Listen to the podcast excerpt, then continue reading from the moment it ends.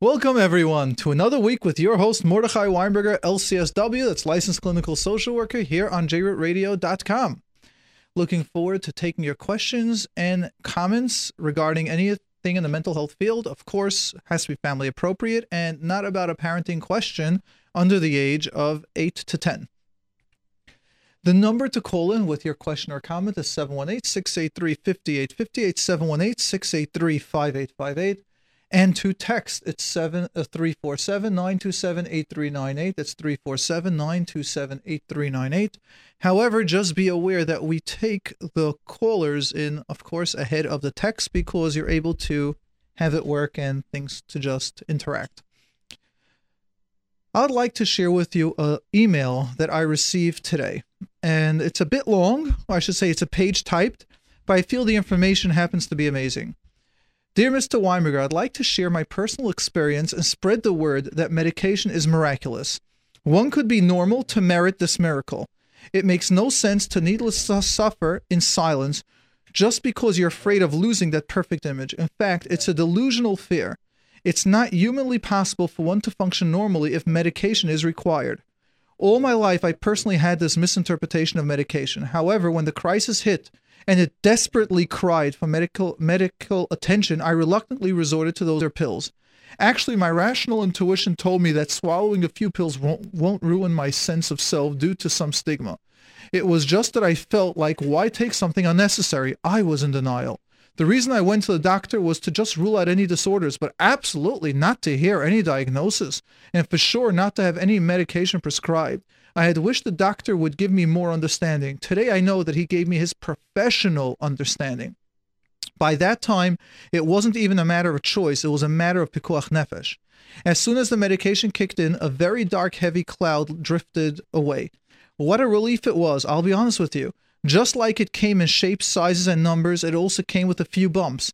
Being on medication is a bit hard and a bit painful, but so very worthwhile. It is nothing to be afraid of. For those who are on it, I want you to know there are delightful days awaiting for you.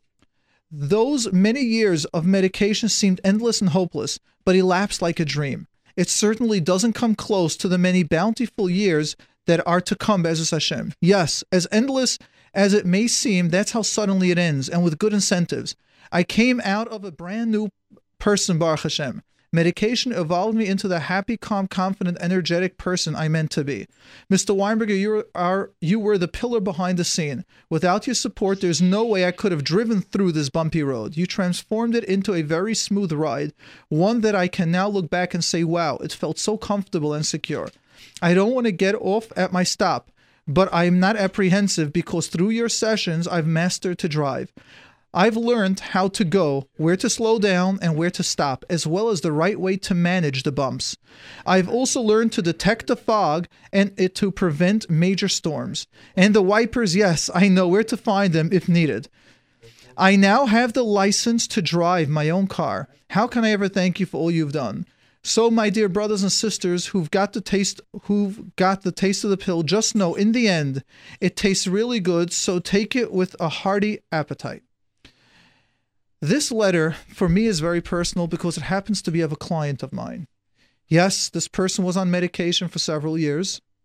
And yes, this past week, with a huge mazel tov, this client has gotten off medication. For those of you that say that medication is not possible to get off, absolutely wrong. It depends on the situation, on the case, depends on the therapy.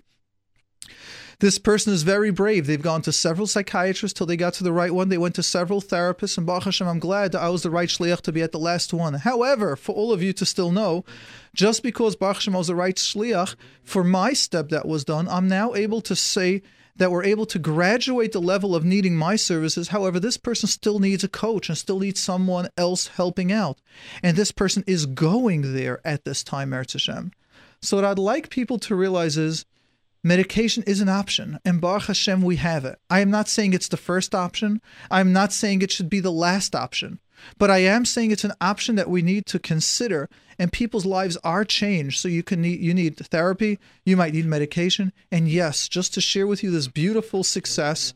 And I did not ask this person to write the letter. This person wrote it on their own, and due to that fact is why I chose to read it. So please have chizuk if any of you are on it, if you need it don't get to the level as this client took it once it was a must and on a level of pikuach nefesh. Let's take it gentler, easier, and warmer. Now to go to some of our questions. So we've got we've got Mrs. A. All right, let me tell people we've got a message from someone recommending that do for tznius purposes I do not call a lady by their name, and I happen to agree with that. But we didn't know what to do. So this person made a recommendation. I should just say Mrs. C as if it's their last name and to just do it that way. But my concern is like we've had several times in the past, several Rifkis. So this way, we I've decided let's just do by letters, by alphabet. So we're going to start the men. We'll still call you by your first names, but for the women, we will go by the Mrs. So we are going to Mrs. A. You're on the air with Mordechai. Hi. I want to know, did you ever hear of the therapy called Journeys? Um, I please forgive me for not going there now. Which means So- there's a lot. When I say I have or haven't, and what I say about it, I try not to go into that. Right, because somebody went through all um, major abuse, and she went to, to every kind of therapy, went through everything basically, and nothing helped. This was the only thing that really helped. Mamish instant. I want to know, is it a true thing or not? And that's why I'll send you to Relief. They're a referral organization, and that's what they like to do.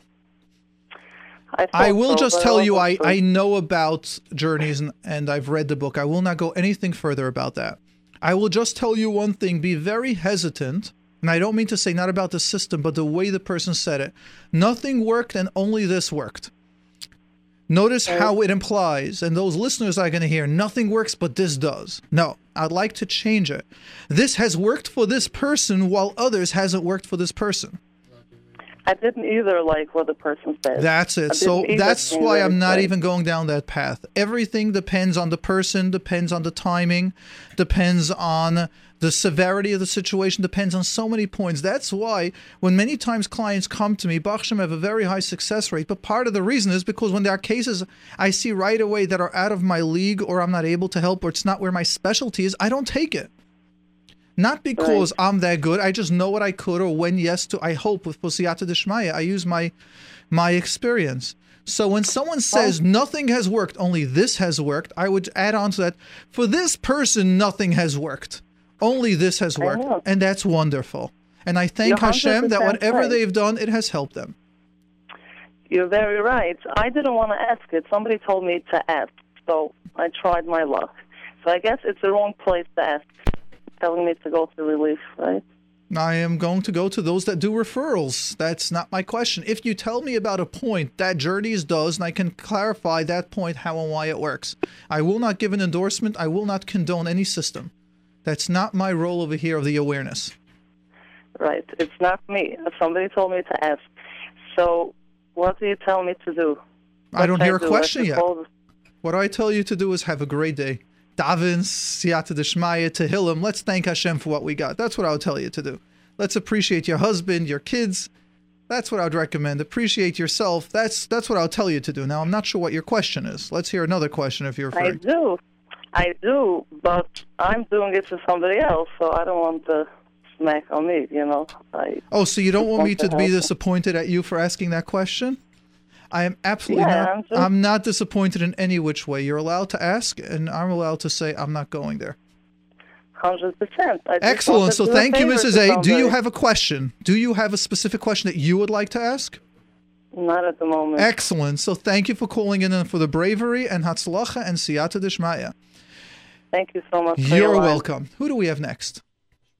Shmuel, you're on the air with Mordechai. Hello, Shmuel. All right, I guess we don't have Shmuel. Ms. B, you're on with Mordechai. Hello. Yes.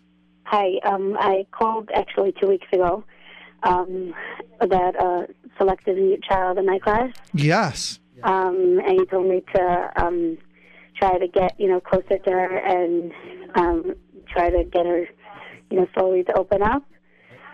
So um, I basically You know, I'm going to ask you if you can say it again just a little louder because I just got distracted. Sorry, say it again. Okay, fine. So um, I called two weeks ago about a selective mute child in my class. Yes. Um, who wasn't talking to any of the teachers in the classroom. Um, and he told me to get closer to her and try to talk to her and try to maybe go over to her house.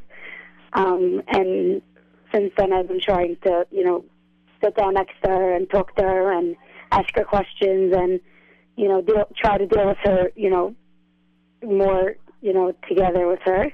Um, and actually, one day last week, I think it was Monday even, um, I took her onto the onto the bus, and she actually, like I said, have a great day. And she turned around and she gave me a big smile. So that was like a very big um, jump.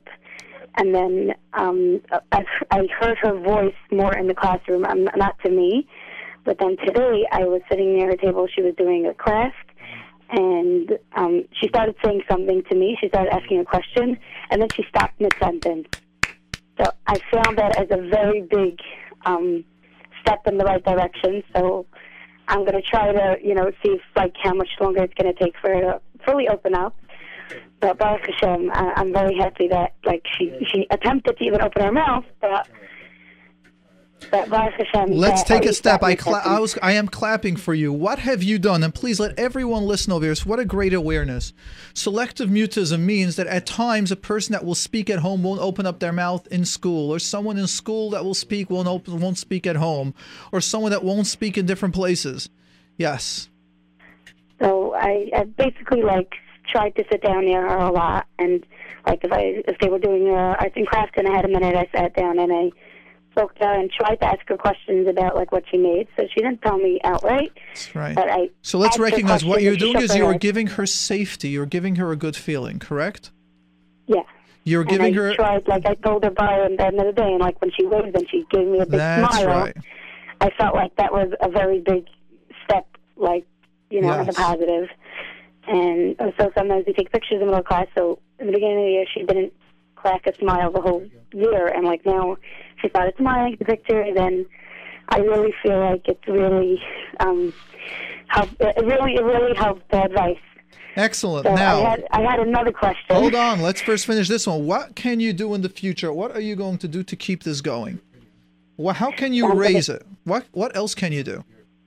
I guess I'll try to keep um going down, you know, staying with her and trying to get more comfortable with her and and trying to get her more comfortable with me.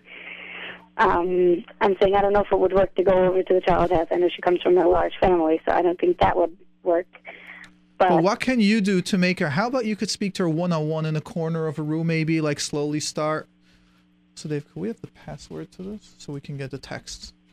Jeru. That sounds that sounds like maybe I'll maybe we'll try that. See what happens. That's happens. right. Connect just one on one with her. Also, if you get her like maybe a little gift, um, and now I say gift, I mean like a little piece of chocolate. Or if the parents are healthy, like natural people, then you can go to the natural store and get maybe a candy, which is you know without sugar. Connect. That works very very strongly with children. Mm. And give it to her. Yeah, we'll that's that. children That's- work with a little love. They take how much time you give them, how care how carefree you feel, all that. Okay, so we'll try that. So can I ask my new question now? Go ahead. Let's go ahead and ask. Yeah. Okay, so this is this is with older children. Um, I have a group of four girls in my um, older class, second grade. They're about seven, eight years old, um, and they're a very tight knit clique, and it's getting to, into a very, very big problem because there's another child that is not. I mean, there's a, a nice other group, a lot, a lot of other girls a more majority of the class that's not part of the group, and they are getting extremely, extremely jealous. And I'm the one that's in the classroom during recess, and I try to deal with it, but I'm having a really, really hard time. And the kids are always like, like if if you know, they, whenever they sit down in a group and and they're talking, they're talking to each other, and girls constantly come over to me that they're sitting and they're not letting us sit down, down next to them, and I go over to them and I try to ask them, why aren't you including girls? And they're like, we are, but they're not asking. And then they're like, then then when other girls sit down, I, I don't I, I don't like when they sit down, but I can't prevent it every single recess because I'm just human and and I, I feel bad for them, but I, I don't even know what to do anymore because they're like the whole Can we take like, your whole question and put it down to like three sentences? There's a class that has four girls, that they're a clique. The other girls are jealous. And how do you deal with it? yeah. Isn't that simple? And the answer is that that is a very, very, very long topic. Now, as I can't answer that in five minutes, I'll just give you the short version of the answers. Response number or one is anything or something like some like something that I could do to try to. understand the more people involved, the more details you need. So if I would just ask you, I got a migraine, what is it? It could be, did I sleep at well? Do I have a lot of stress going on? Did I eat today? Did I am um, did I eat something that might not agree with me? Maybe I need chasrom and MRI and there's something else going on. Who, there are so many. You're asking me a question that takes about several hours to train teachers in about 30 seconds. That's a lot more complicated. How So to they are they're, they're a group of Hasidic girls in the. doesn't matter what group they are. Doesn't matter. It's not that I'm miss lacking information. I put your question down to three sentences. It's that the answer takes about a, a million sentences with concepts, with practicing it. I can just give you the three basic concepts. Number one, get other girls involved, so split them up, have other homeworks with other girls. Next step is understand that these girls feel safe and comfortable and you want to let others in. So you want to make it safe for others. The third point is you might want to get other girls to have their own cliques and start getting girls to interact just because they have an issue connecting or they're not able to connect. So help make that happen. Teach girls how to have friends. Those are the short versions. It's a lot more than that because you're going to tell me, oh, this girl, one of the girls is chutzpah. They have, I, I hear so many questions in your question that I just can't do it over 30 seconds or even five minutes. The Is there like something that I could do like sure, tell me just what's going on with my migraine. Just, just tell me the short version. Maybe it's even stress that we're on air now, and I and, and just whatever's going up. I got up at six o'clock this morning, and there's just so much stress now. Just tell me which one or all the above, and that will take care of it. What I'm telling you is breaking up a click is like a parenting question. I cannot do that in in a couple of seconds. It just we need so much. So when you asked about selective mute, it's a simple question, simple thing. I can give you three tips. Try it. See if it works. The more people that are involved means there are four girls in the clique. There's now the class. I need to ask you about each of those four girls' personalities. I need to ask you about the other girls in the class. How are they doing? What are they doing? Each of this, each of these questions is a long topic, and it depends on what type of clique it is. Mm-hmm. so, So, is there anything I could like where I could get such guidance from? not that I'm aware of right now. I'm sorry. Okay, thank you very yes. much. I really appreciate so it. let's just finish with a positive with the with your with the kid at a selective mute that you've done such an amazing job. Be around them a little bit more. Maybe get them a little candy. You'll see a smile. You might when you're one on one when they are not around a group means let's say the corner of a room somewhere like when there are other people that you might not want to be alone with them in a room or at least where it's appropriate but what you would like to do is like try to ask them some questions like when it's one on one so this way they don't feel overwhelmed in a large class they don't feel overwhelmed that everyone's looking at them Mhm. so you just but, want but the problem is that they're not. They're talking to other girls, though. I don't. I don't know. I wasn't think it would make referring to I wasn't referring to the to the groups. I was referring going back to the selective mute. Right, right. So she she talks to she talks to other girls in the class. I know, but she doesn't teachers. talk to teachers, and maybe when girls are around, it's hard for her to first connect to teachers. So if she can connect to teachers one on one, then we can start doing it in larger groups. That's part of how you do it. It's the exposure therapy. First start slowly, and then you work your way up. Okay, thank you so much. You're really very appreciate it. welcome. My pleasure. Thank night. you. Thank you. Certainly. Mrs. E, we are jumping to E. Hi. Yes. Hi, uh, Mr. Weinberger. Um, I heard this call and I had to call up because I have been in Chinuch for a lot of years. I'm not currently in Chinuch, but I did spend a lot of lot of years in Chinuch. And I helped young teachers and I helped teachers in training. And years ago, I I grappled with this problem of clicks. And I read a book. It was a secular book, but it was very interesting to me. It was called Our Classroom. I was going to tell you, could we not recommend any secular no, books? uh, okay. You've I'm just done. I just meant to also. cut you off right Yes, before. yes, okay. Please, okay. whoever Uh, listening, I need to give a public thing. We do not endorse any okay, books. I don't even know if you could get it today. I- Okay, it's- right, let's years, not years ago. mention It was that. Maybe 25 Yes. years ago. I'm not sure you could get it. Okay. But the point of the reason I mentioned the name of the book is because the point of our classroom was that to get across to the children that the classroom is our room. It's like our family. We're all here together. The, the book said that we, the teachers themselves are making the children very competitive and making them go against each other. When you say, "Who's the first one to to uh, the first row to be sitting nicely there?" Mrs. E, let me just get involved a second here. What I try, very focused point that I do over here is I try not to knock down systems and I, I know you're not doing that, but I just want to Okay. clarify. So, uh, I know, hold on. When we're going into the class, what the schools are doing wrong, I specifically focus on not doing that. And I know that you want to say how it should be a team unit, but there are a lot of Right. points that's needed. That's why I didn't go into the question. I do this a lot in my private practice. means I speak to teachers, I speak to menahalim. I have the answers. The Right. point is, So- I, we can't. If I can't share it, I don't want to start a process that will only create more well, issues. Well, it's a very simple process. it's not that simple to say it's our class. It's not that simple to say it's just our class. We need the tools how to guide a teacher. How do you get? How do you break it? How do Well, you get everyone you- to feel one? If you just if you see it as a teacher, if you And suddenly you will open do your what? eyes Finish the see, sentence. How will you I deal with it? Am I causing this that now? Before Let we go there, how do we stop it? work- Let's say we caused it. How do we change it? Okay, how we change it is by creating um, uh, uh, creating groups How? working together, groups that'll work together on a project where they complete. So that is something. what I said. Good. That was the first. That's what I recommended. But without going into, there's a lot to that. That's that's why you also have to take it deeper. You need to realize: is it the class itself? That's what I was saying. You need to identify the girls that's over there. What's going on with the other girls? Is it a newfound class? Is it an old class? Means did they just split the class? Did they split the class? What type of teacher is this? The real teacher? Is it the assistant? There is so much going on when you want to teach class management and parenting that I just can't do it on air.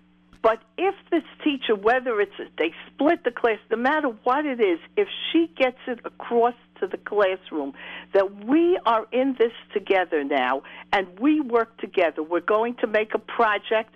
They could make a, some kind of a planting project. They could make a project uh, of pasting something together. They could make a project where they're making, let's say, a poster for Hanukkah, but they're doing it together. It's one big poster, but we're each Now, now let's let me be now that it, teacher. Let, let me clarify why it, I it didn't. Let me clarify to beautiful let me clarify to you why I didn't do that. Because the next question that the teacher is going to ask is, but what happens when these girls don't want to do it, or these three girls, when I say it, somehow they make themselves, they get themselves in their own group. Anyone that deals with cliques will tell you that those girls are going to be doing that. Now, well, the teacher has to Ah, come so- across to these children. Excellent. You know, children so, are very okay. Well, well, well, okay. So now let's clarify that what is happening over here is there's a lot more that's needed. So when you say it is a simple answer, while the information to me and to you is very clear because we have experience, Baruch Hashem, but for someone that doesn't, we need to clarify that. Now, is this the medium for that place? Is this jradio.com the place to do that? And that's what I feel. It's too big of an issue, too large of a form of a topic to discuss in detail how to do it. So if you'd like to discuss the theory is yes, clicks can be worked on. Is it a workshop needed? Most definitely. Thank you, Mrs. E, for all that feedback. I appreciate that. Who do we have? Mrs. C. We're going to Mrs. C. You're on with Mordechai. Hello? Mrs. C? Yes, hi. Yes. I wanted to ask a question about my son. He is And very bright. Hold on. Above the age of eight or 10? Under uh, two. Nope. Sorry. I, I apologize, boy. This evening, these are just questions that when we take the parenting questions, they got to be kids above the age of 8 to 10 because almost always I say it's age appropriate and we need a parenting course for that. I hear. No, I was wondering if, it's an issue, a processing issue, or he just ignores me usually when, I, he, when I talk to him. I don't even want to answer that because I'm going to get a lot more of these questions. I will just say this is a, Ah, this is a very this is a question that I feel a parenting course, simple information, will be able to help you. Thanks so much. You're very welcome. I'm sorry that you're holding on here again. We're here to take your questions and comments. Anything in the mental health field should just be age appropriate for the all family members to be able to listen to. And also, if it's a parenting question above the age of 8 to 10, the number to call in For those of you that would like, even though Baruch Hashem, all the lights are up, but just people have asked to announce it. So it's 718 683 5858. 718 683 5858. Yes. Mechel, you're on with Mordechai. Hello. Yes. Okay, my question is right now. First, I want to thank you and and Nissen and and who who who who have to get that that thank you. Your wife, his wife, you said. okay. Yes. Um, and right now, my question is, if you uh, you have a uh, you have a daughter who uh, um, it's a it's like a chinuch If you Is have your kid above the age of eight? Yeah, yeah, Baruch Hashem. Excellent. Yeah, it's the, the the question is if if um, she is um, like um, um, she is uh, she's a, a good actor. I see that she's a good actor. If uh, if I, I can't say you you you're very good actor, if if I, I, I don't want that she she she's a, she's a, she's become an actor when she's gonna be big. So your question is that if you're going to compliment someone on a talent, that means that's what they're going to become. And you're worried they're going to become a goyish actor. Not not a good uh, Yiddish also. And ah, so if okay, I understand your question. Can I turn the question to you a little? Okay. Is this you're asking, your wife's asking, or you're asking for someone else? No, I'm I'm asking. Okay. Now, do you realize that the way your mind thinks, you are worried that if you do something, if you compliment some point, then what you're worried about is that she's going to turn into that. So if you're going to tell her you're so smart, you're worried she's going to become the smartest person in the world. No, no, wait a minute, wait a minute. It's it's a. Uh, I think that that that's a, enough commitment. But when you say somebody is smart, you say somebody is like something. You you are like this. You you you say a lot of times that a small child, if you, you try, if you say uh, in him uh, think he he's he. He, he, he thinks like this. He thinks that that, that he is smart. uh, I, I, I'm not. Uh, I, I, I never said the smartest, but uh, this is like uh, a topic. You Understand what I mean? Oh, of course, I understand you. What I was really trying to illustrate was maybe I'll be more direct. Just because we strengthen the person's nature that Hashem has given them does not mean that it's going to be used for the negative. Which means, imagine you're going to speak to let's let's take a concept. Your daughter might be a teacher. Okay. Do you think she will be a teacher if she gives the information like this, which will be better? Or if her nature is to be strong and personality, she'll make jokes and talk and laugh. And do you think the kids will take it that way?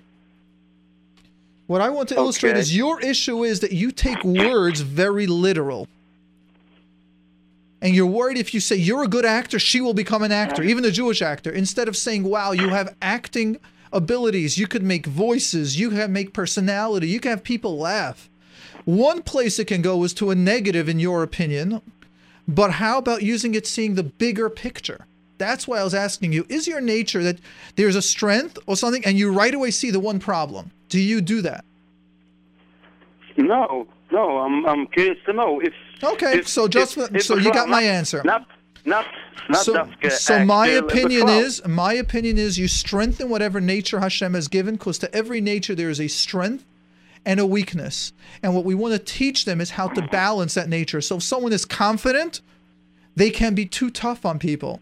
If someone is very emotional and feeling they can use it for davening for the Ribono Shel Olam but they can also um, feel too much and not do certain steps that they have to do. Every nature out there every single one has got a strength and has got a weakness and if you're going to be afraid of the strength, because in one or two places it might not be good, then we will be cutting off the, our children of something the Ribono Shel Olam has given us. The Ribono Shel Olam has given us a very special cause, a very special role as parents. And as the Ribono Shel Olam has said, I am giving you one of my children to raise to their fullest potential. And if we're afraid, because we are afraid of that kayak, then we're the ones that need a little guidance and therapy for that. Also, And and the master, what what do you mean? She she, if I'm gonna compliment, she's gonna she's gonna be an act. What do you mean? I don't understand what you say. The last point. Um, I'm not sure how to do it any clearer. Let me give an example. Imagine my parents would have told me, Mordechai, don't speak your thoughts. Don't go public. Don't speak anything because who knows what you're going to say. Okay. Who would you be calling today? okay.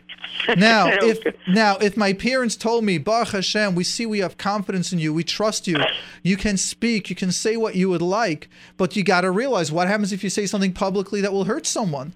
Oy vey, it might hurt. Have I experienced pain? So now, when I'm going to speak, what should I think about? When I was asked to speak the first time publicly, my parents say, "No, no, no, don't speak. Turn it down. Don't do it." If they would have done that, I don't know if I would have be here where I am today. But when my parents uh-huh. did teach me about the balance of what I say, even Harv Nissim's in the room, I've made a mistake over here on the air, and Harv Nissim is the one that corrected me. Very rightfully so. But did he tell me, get off the air?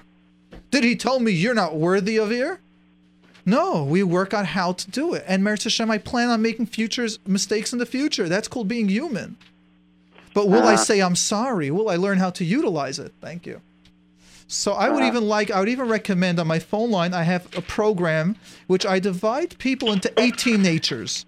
And you might find your daughter's natures and you can hear of the, the strength and the weakness and maybe your nature, which your nature might get afraid of hers and why you might be afraid to utilize that full power. So uh-huh. on my Which- phone on my phone line it's number 718-298-2011 and it's in section 1 for the English or section 4 for the Yiddish and it's number where is this? Um, your natures. Um, number 48 and 49 in the English section, and in the Yiddish section, it's number 49 and 50th. But it's knowing your natures. They're two hour lectures altogether. It's an hour each, and I divide them about nine natures and nine natures. Or, Oh. and you can see how one nature will clash with the other. Means if I am very outspoken, and let's say my wife won't share any emotions, what's going to happen in my marriage? And we need to learn how each nature to use it. What's the strength? What's the weakness? And as parents what can we do to help our children utilize their power? What do we need to be aware of? The dangers of that nature because every got a strength and a weakness and a problem. Uh, so leadership thanks, can thanks. encourage others. Leadership can also be dictatorship.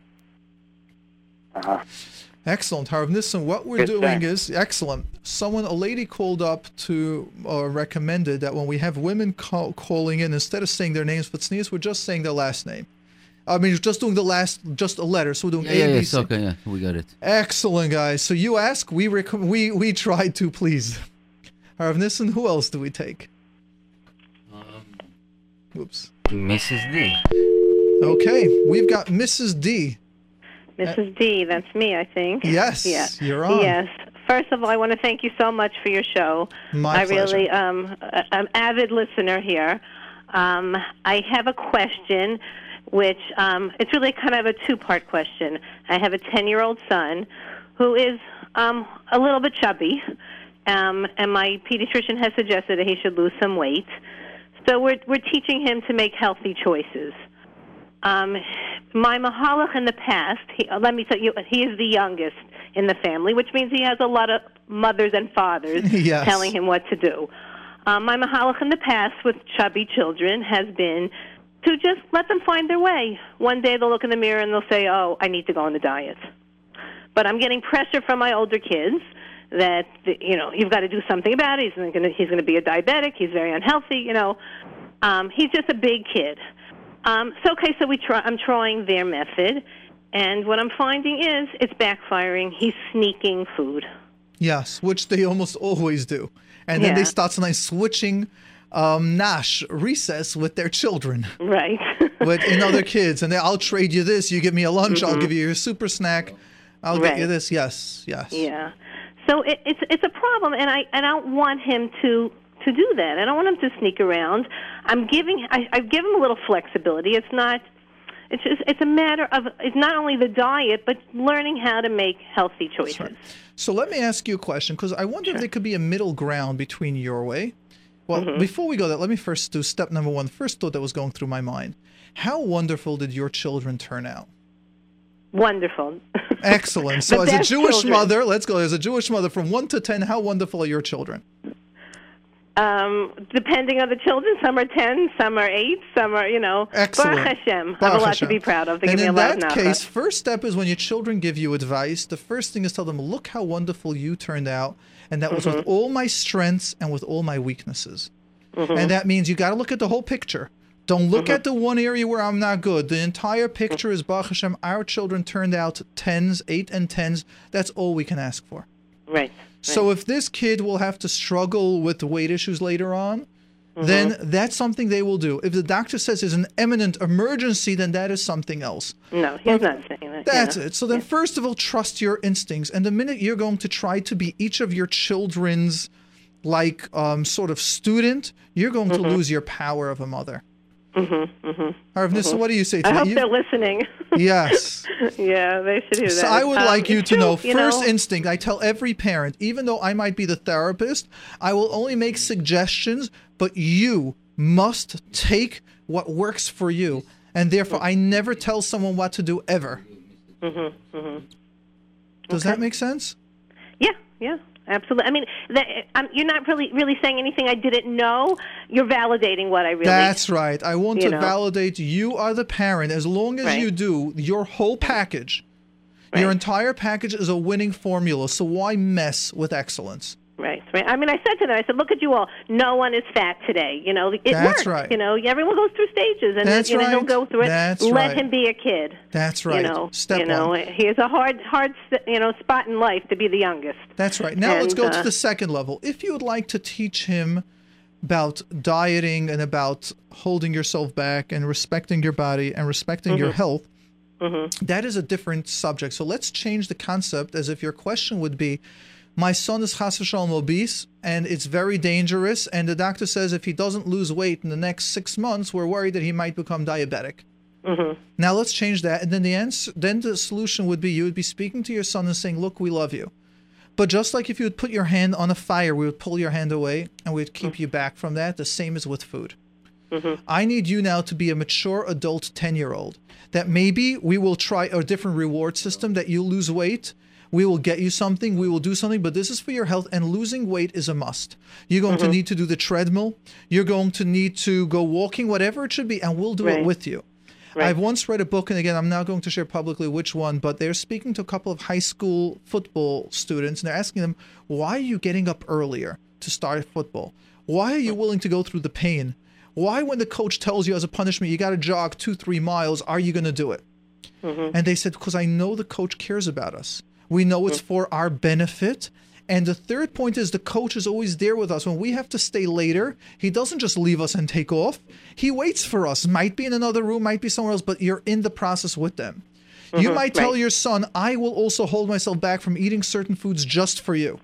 Hundred percent. I will do it with you. And but Yeah, we, we need to get the point across. But I want to go back to the original point. You sound healthy to me. Sound like a great mother that you're willing to listen to your kids. So it sounds like you have a very open relationship.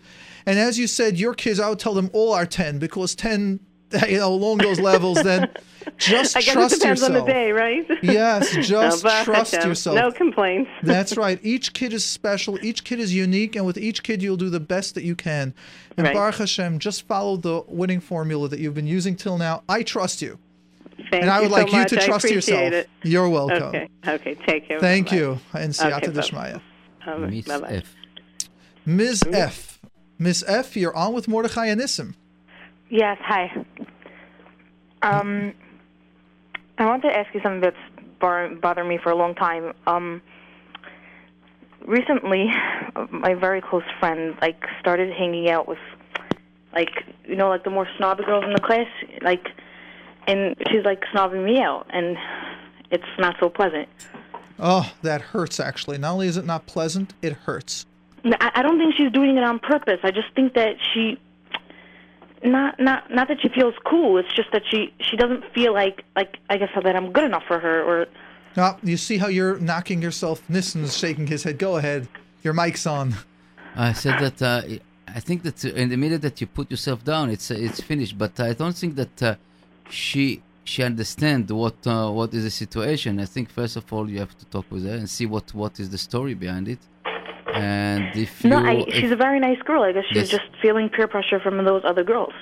Yeah, but it's, uh, you, we have always uh, a relationship in our life that uh, sometimes uh, people are just um, shifting from one place to another place, and you feel that they shift, she shift to uh, to the better, better an, another another location worth that you think, and maybe she think that uh, you know, she has uh, her own uh, ideas about it, you know, and when Right. you when you're talking about uh, the shift to the Snobis area, so you feel my, maybe maybe you feel uh, a little bit uh, low low esteem and uh, self esteem that you just you feel oh she's looking me at snobbish. Why not like look at the opposite side and try to say I'm better. I'm I've I'm not better. I am I am myself and this is my relationship with her and if she doesn't want to take this relationship I don't uh, think that she doesn't de- deserve it it's not that I, I have Right. problem with myself or this the problem that your friend doesn't uh, see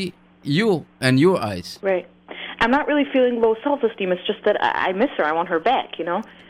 So like- let's go ahead. Exactly what you're asking. I've got two programs, and I'll clarify exactly what Nissim said is what I'm going to second the same notion.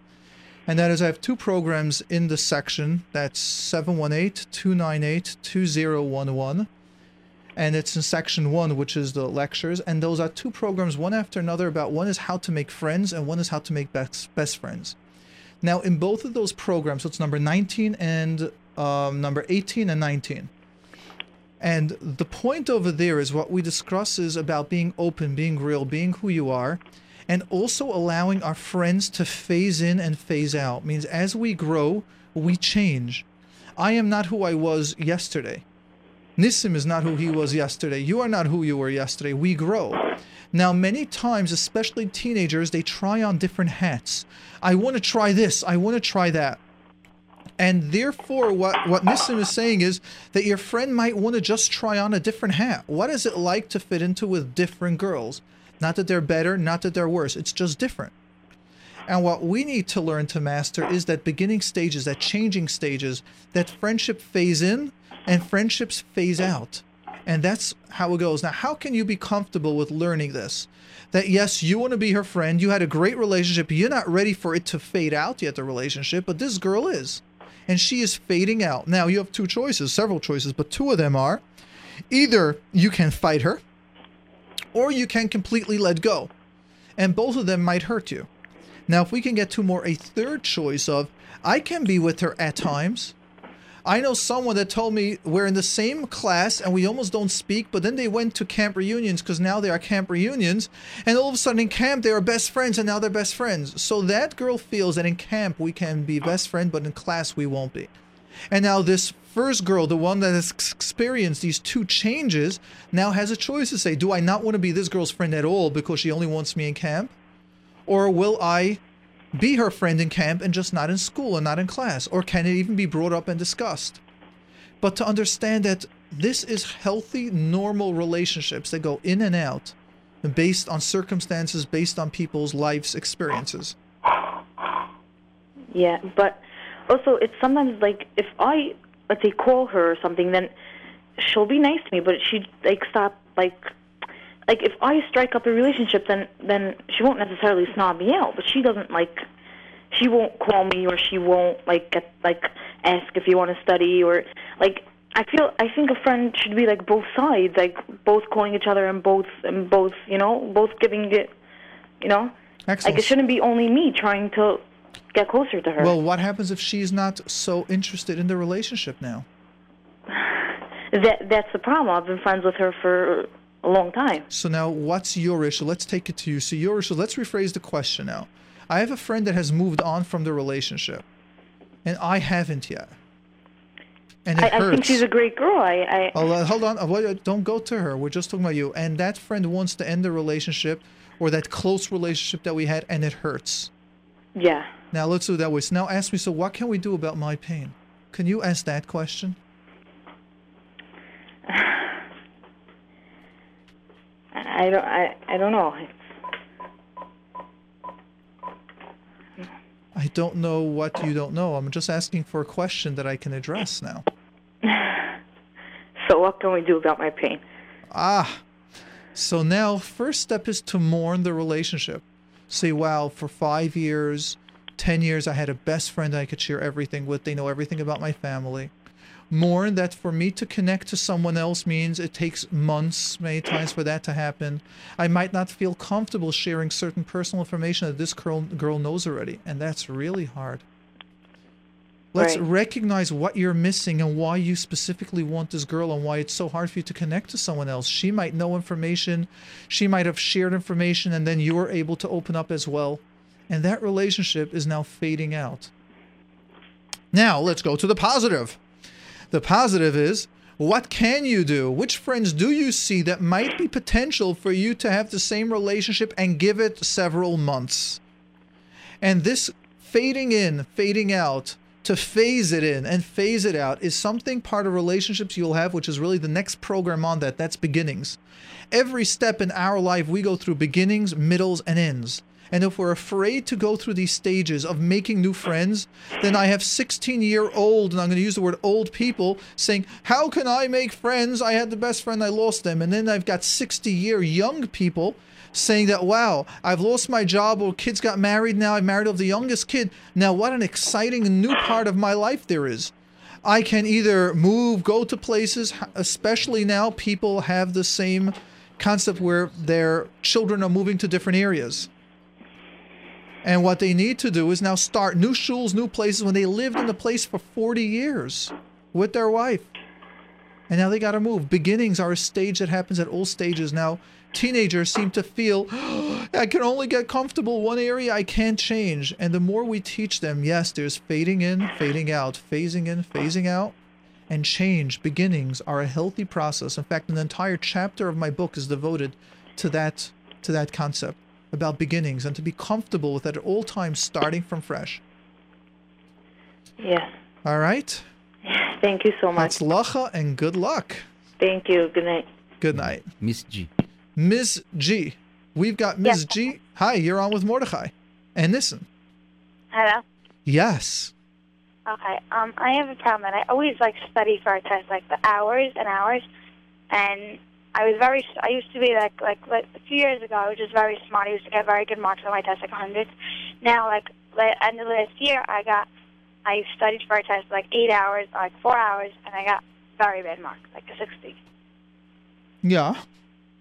And my question is that how could, how could like I, like people think I'm so smart and like it's annoying like just to see everybody getting such good marks and then you could get back back a test and you get a sixty. It just hurts. Of course. Now, I always hear a different point of the question. What are you what is your question? Then we'll deal with my question. My question is, I don't. How do I like? Should I shouldn't study or should I should, should should I study or not study? I studied for so long. Nissim, take over.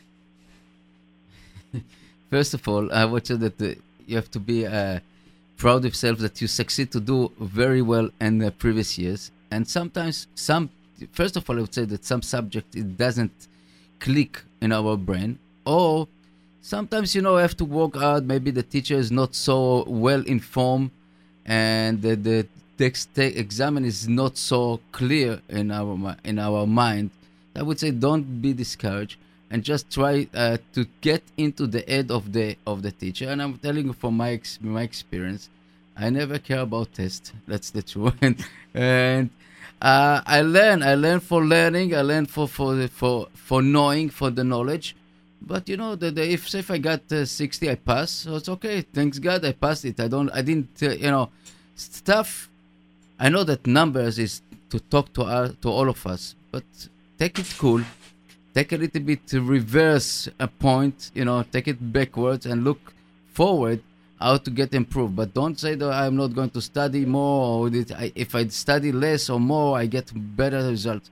Just look any subject, anything. Could be the teachers doesn't apply apply to you. I know the subject is not, you know. That's that's what uh, my recommendation to you. Excellent. I would even take a step back. Why do you study so much? Because then I fail. So if you don't do well, then you fail. If you don't study well enough, you'll fail. That was last year also when you studied so hard? I used to get straight hundreds. Now I'm down to sixties. Yeah, but when you studied that much, you had to get the 100? Um, sometimes. When you studied all those hours, why did you study so long? You always got hundreds. I always got in there like a 90, 95 and higher. Then I always like wanted to study, and I didn't really study so long. Now that now that I'm getting better marks, I study much more. Okay. Do you find yourself a perfectionist? Yeah, uh, yeah, few people. Okay. Could you tell me what perfectionist means to you? Someone to help me study with. No. What are you a perfectionist? Ah, yes, and that no. You're not a perfectionist, so you don't have to do perfect. Then my simple question would be to you, or not question, recommendation would be speak to your teacher. Tell the teacher, did- yeah, and what does she say? She says as long as you're trying hard, but it still hurts me because I. I wouldn't go there. Hold on, hold on. I would still tell the teacher it doesn't make sense. I'm studying for seven, eight hours, and I'm getting a 60. Something is wrong. I would have then your parents get involved. Either you're not listening by class, or something else is going on. Now, if you tell me you're a perfectionist and you study so hard and you can't think and you're so nervous, that's something else. But you tell me everything is okay. Maybe there's a learning disability all of a sudden that developed, which I highly doubt. What happens that you're spending eight hours studying for a test? Something doesn't match. I would say a half hour, 45 minutes, an hour. Eight. That's too short for me. Too short. I study much more. Oh, oh, I understand exactly what you're saying. And what I'm saying is you might be saying something a lot more that I don't want to address right now. And I feel that's your parents and your teacher and you to sit down together and to start discussing it. What's the average time that a student studies?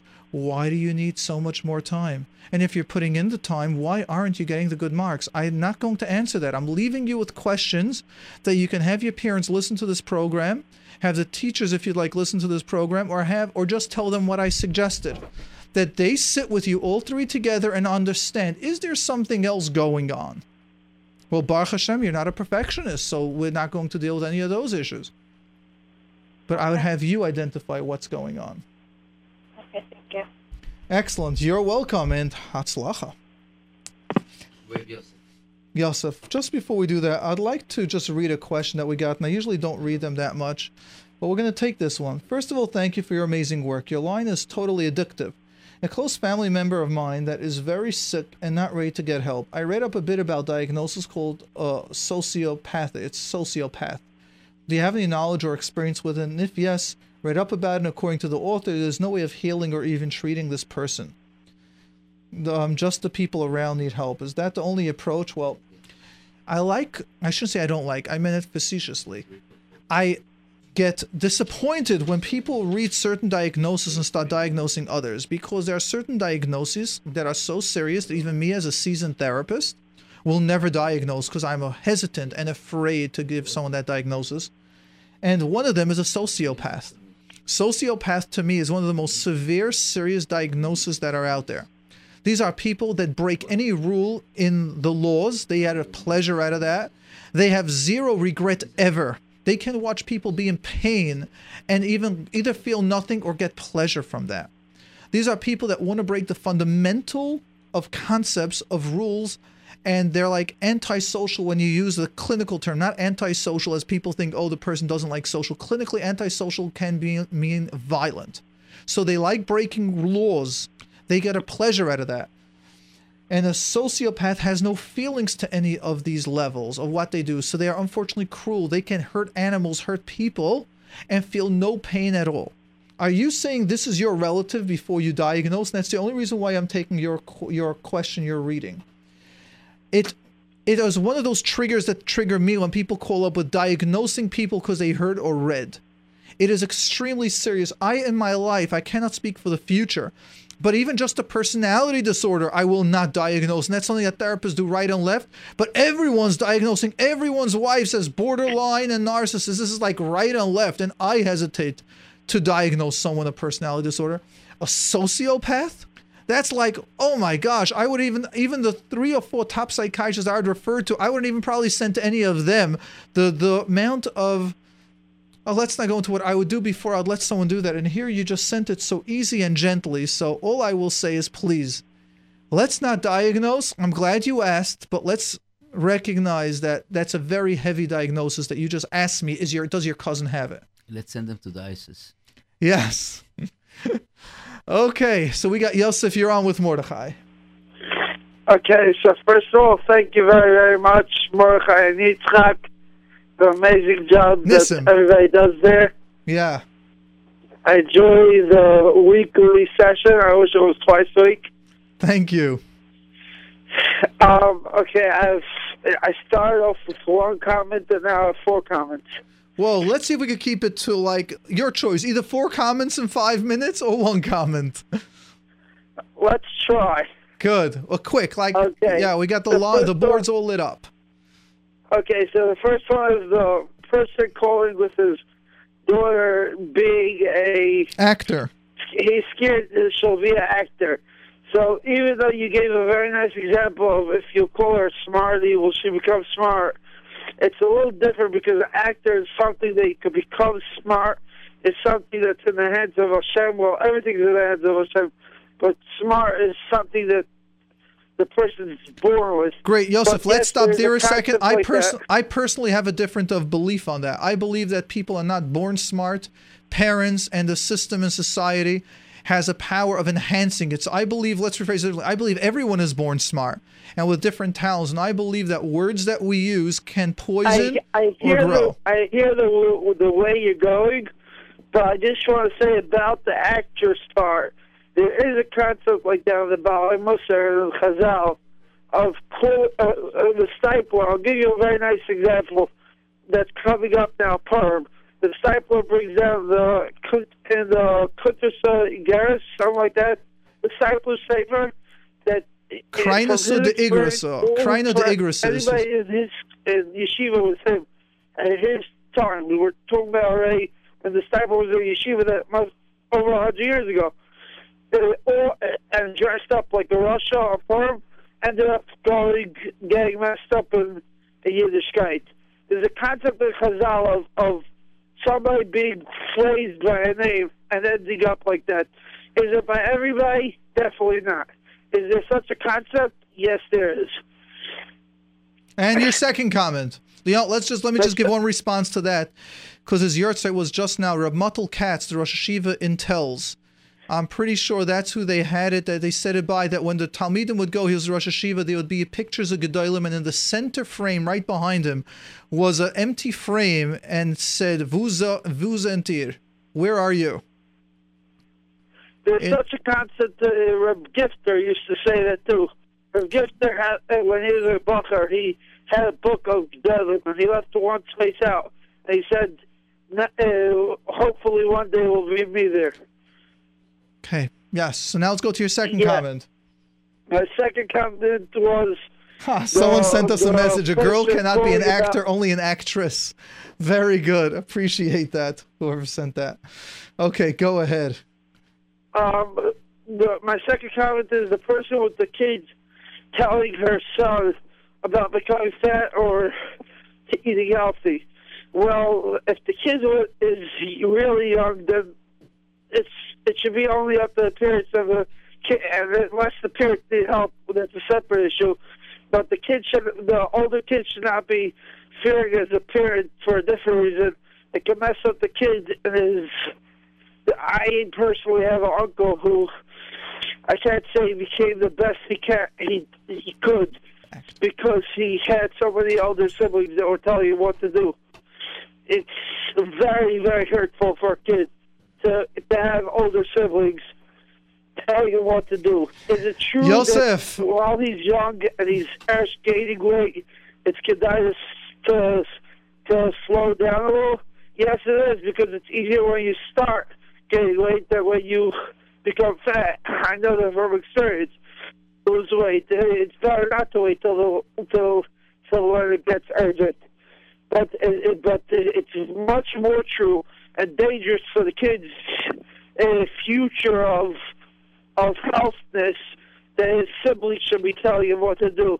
His parents should be the only ones telling him what to do. Okay, let us thank you for the comments. I, Hold on, appre- I have- I I know, but we got to go now. Rabbi Yosef, Uh, I Yosef, appreciate it. Uh, we may, maybe we'll make you a, di- a different show for you. I appreciate so, but the line is so busy. And thank you, I appreciate. So we have uh, Miss right? So, G. Mitzvah Shem, feel free, call up. We'll follow up. We'll continue in the future. Miss- Excellent. Miss Okay, G. thanks a Ms. lot. G. Hi. Yes. How are you? Baruch Hashem. Fantastic. I'm 17 and I'm tutoring the second grader, Yes. and I want to know how to build their self-esteem. And you want that in about 30 seconds or less? Something. All right, so 30 uh, seconds or less is my first program that I have on my on my phone line is number 1. That's the number 718 298 2011. That's 718 298 2011. Section 1, program 1, it's how to build your self-esteem. And there I put that 30 seconds in an hour. Section one, Program 1. program one. Yeah, we got over there like daily motivational quotes, questions and answers, but self esteem, I can share with you a concept or two, but to actually do it, um, how to do it. So, number one is you want to focus on what are their strengths. You want to repeat certain positives over and over for it to get into the mind. You want to also identify are there negative pains that are putting in negative beliefs over there as to what's happening. We need to have a, a history what's happening. Is she good at something? If someone's not good at math, you don't want to go, you're so brilliant at math. You got to be honest. You got to know what you're building up, what you're recommending. Yeah.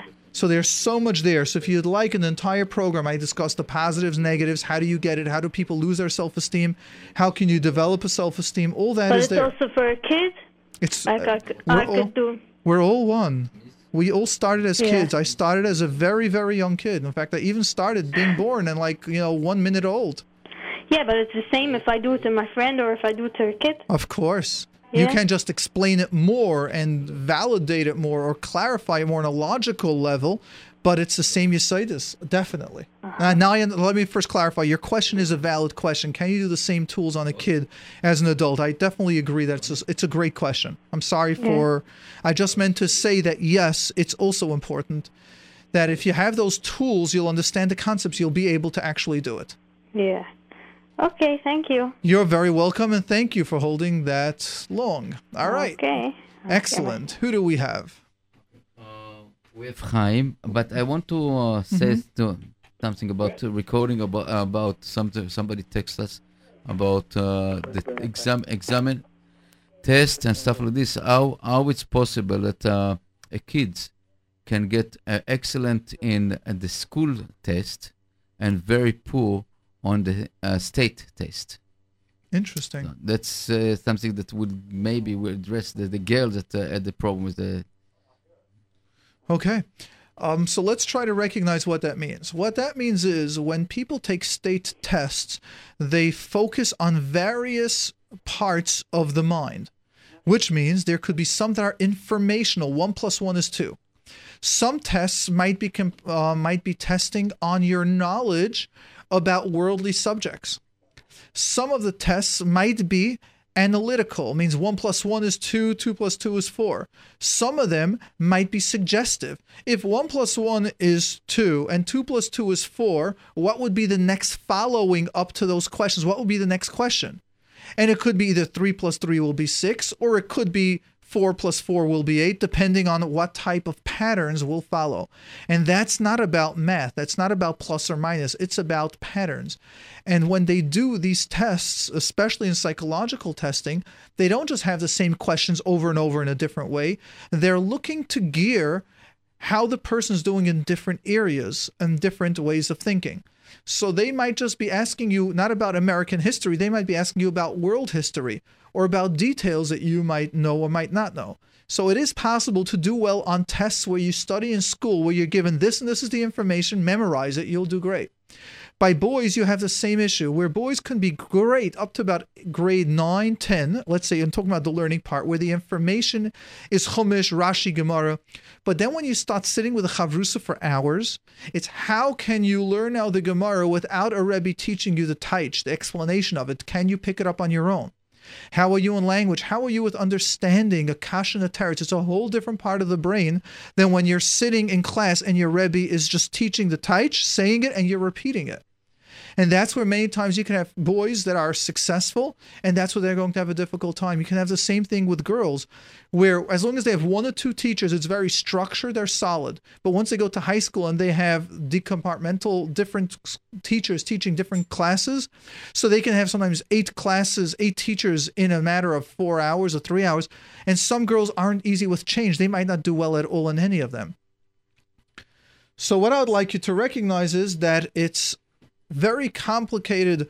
Um, why I shouldn't say complicated. It's clear that when someone might be able to regurgitate the information, but in the state test, which might have a lot more, they might not be able to be successful all over. Hopefully, that answers the question. Harv Nissim, who else do we have? All right. Oh, we have Chaim. Chaim, you're on with Mordechai and Nissim. Hi. Yes. Yeah, um, I had a question like this. I have two friends, very close friends of mine. The only thing is that these two friends, they're not really friendly with each other, and they sometimes have like a hard time like talking to each other even. Good. Can you just say it again? Sorry, I was just reading some text as Not you were problem. talking. And uh, yeah, go Yeah. ahead. Um, I, I have two very close friends, Yes. and they don't really talk to each other. Ah, oh, that gets complicated, my friend. Yes. And your difficulty is, let's take the question to you. That first, first of all, I would I would like to have them being friends with each other. Yes. Also, let's say I want to do something in my house. Who should I invite? Who shouldn't I invite? Could I invite both? And it will be like a little bit interesting. Yes, my friend. I am with you on this, which means we all have this, and I would share with you why I am with you on that. I find myself a little bit complicated, which means I'm a complicated person because I like, I have a, a general, genuine interest in many different topics. And therefore, my friends that have an interest in the topics that I like, I connect to them. Now, I've got about three sets of friends. All three are almost the exact opposites of the other one. And what I've learned to do is instead of trying to combine all the worlds, because I've done it several times and it hasn't been that successful. So in my world, what I've done is I've learned to go when I'm in the mood of this type feeling, I will connect with those friends or connect with that person. When I'm in the mood of another one, I will connect with that one. What I try to have them realize is that I'm not picking one over the other. So I tell them this is just me. So, example, part of me would like to go on a hiking trip outdoors and be rough, and be I'm saying like rough it. The other group of mine like a lot of comfortability, a good restaurant, a good going to places, whatever it should be. It's a complete different life. Now, I like both, and therefore I well you know used to try to combine them together, and I find it doesn't work that smooth. I haven't been able to. It Doesn't mean you might not be able to. Well, I, I found like so much groups. It's just like two guys. Sometimes like I could just like get them in the same room and like start a conversation, and then they'll be like together. They'll be with me. That that sometimes helps it out. But then like the next day, they'll they'll be like n- not talking again. Now, let me like ask that. you: Are those two similar to your natures? They might be similar natures, and it's different than my than my story that I'm sharing about me. Right. Well, one is more similar in one way, and one's similar in a different way. That's the hard part. Right. You mean similar to you? But I'm talking about what about the two together? Oh, to each other. To each other. Um. Yeah, I, I do. I, right now that you say it, I do think about it. They're not really so. But I, the reason why they don't really talk to each other, I don't think it's so much about their different natures. But rather because. I don't know. One of them one time made fun of the other one or something like that. Now, is that possible that it is because of their different natures? That one is more outgoing, the other one's more sensitive. Well, one is more sensitive. That's and- right. Right. And what you might want to clarify to both of them is saying, look, I like both of you guys. Is it okay if I'm friends with each of you and none of you get insulted? We first want to clarify that, step one. Step two is you might ask them individually, is there a way that we can get you guys together? Because I would much rather have all three friends, my two best friends, together, and then we can have three best friends together and we're a solid group. Three friends together is a very powerful, um, what's the word I'm looking for? Not Right. But again, accept that they might not happen. And then you can say, at times I'll be with you, at times I'll be with you. Right. And appreciate and enjoy their different natures. Right. Would it be like a not like a smart thing? Like I say, I brought them both together. Let's say I want to go like on a trip or something. If I take them both, it could I would end up, first like- prepare it in advance. First, ask each of them, are you okay with that? What's holding you back? Then the safety level, what can I do for each of you to feel comfortable? Like if the guy that's more sensitive and the other one's more tougher, he might have a tap, like he'll just tap you on the shoulder, or or like make a certain sound, or just do a code word that knows you. Oh, he took it personally. You'll tell the friend, oh, so, you know, let's be careful, let's be sensitive. Right. So the one that's more sensitive, he'll probably say no, but if if I brought him, he would probably like it. I think. Yeah, then Is maybe it so discuss it. I am very, very for discussion, open communication. Thank you. Excellent, thank you. Okay. Mrs. S, you're on the air with Mordechai and Nissim. Hi. Yes. Hel- hello. Yes, hi back. Okay, I have a question. Um, you spoke about last week or two weeks ago the importance of physical touch with kids and everything. Yes. I would like to know um, if there's anything to do with someone that's like to the different to the other extreme. Like in like in a teacher position, it affects very much. When students want to talk to me, I just like push them away to step back. Like don't get too close to me. Okay. So your question is that if a child does not know their healthy space circumference, they talk too in you, too close to you. They might be touching your hands, they might be touching your notebook, they might be touching your desk when it's not that appropriate or that's not the comfort level that you would like. No, it's in general like I don't like touch uh, uh, at all. Uh-huh. And what is your question? My question is um, if that if there's anything, which type of therapy would help that? Well, first let's identify what ages. If you're a preschool, understand that two year olds, and when you're going to be teaching their classes or be with them, everything's about touch. Mora, and they need to touch you and they need to feel, and that's why all the paint is finger paints. Mm-hmm. And if you have an issue with that, then either get help or I would just recommend, like, really, that might not be the best position for you right now. Because you got to know, you got to, when we take a job, when we do something, we need to be able to fit to that role. Right. No, but I'm talking like with older girls. I'm. Okay. I So, guess. Right. So now we've got that level that if it's older girls and it's appropriate not to need to touch them, now it's a personal question to you. Are you married? Yes. Do you have children? Yes. How do you deal with when your kids need to touch you? That is probably going to be part of your job. Not quite comfortable. Yeah. Yeah. So now what you're discussing is a sensory issue and the type of therapy that does is occupational therapy. That's what they do.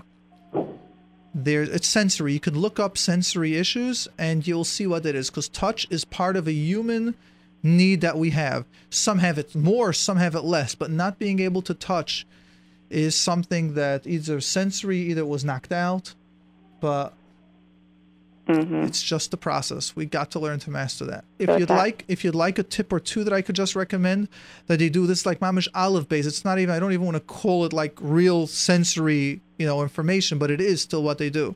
And the first step is just take your hand and start rubbing it over your body, even on top of your clothing. Then the second step is taking like a broom, or you know they have sometimes those soft feathers that they usually like for dusting Yeah. And you take that and you start doing it over your body, over your face, and you start getting your body used to that. And then what they do is they have like special, like a little bit harder, a little bit more firm type brushes and bristles that you can Mhm. then touch and feel, and your body needs to do it. You could do it on top of your clothing and sometimes on your skin. It's needed for your body to get used to touch, to get used to that. And it might be so long out of whack. And I'm, notice I'm purposely not asking you, were there any traumas that happened? Is there any of your parents that did touch or didn't touch? Nowhere close to that. I'm not Mm, going there. And if those are there, then you need a therapist. But I'm just explaining it, that little concept, that there's still touch, which is an occupational therapist role. And then we need to know if there are certain traumas that happen that you're avoiding touch, and then that would be an emotional therapist. But I don't want to go there, not publicly. Uh, so you think I should first start with the uh, with the occupational therapy? If the if you feel there were no emotional traumas, Mm-hmm.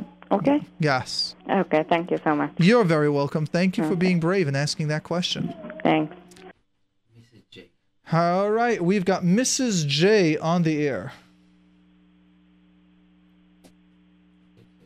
Mrs. J. All right, we're gonna go to Seni. Seni, you're in with Mordechai. You're on with Mordechai. Hello? Yes. That's... Hello? Um, wait, I'm sorry. You're just coming out low. I'm not hearing you clearly. Oops. Could you hear me? Yes, I hear you. Okay, Shani, my name is. Sani as S O N. No, Shani, Shani, a girl's name. Sarni, S A R N I. Shani. No, Shani, like Shani. Shoshana. Oh, sure, Shani. Gotcha. Yeah. Sorry. Yeah. Okay. First of all, thank you so much for your show. You're very welcome, and thanks for being brave to call in.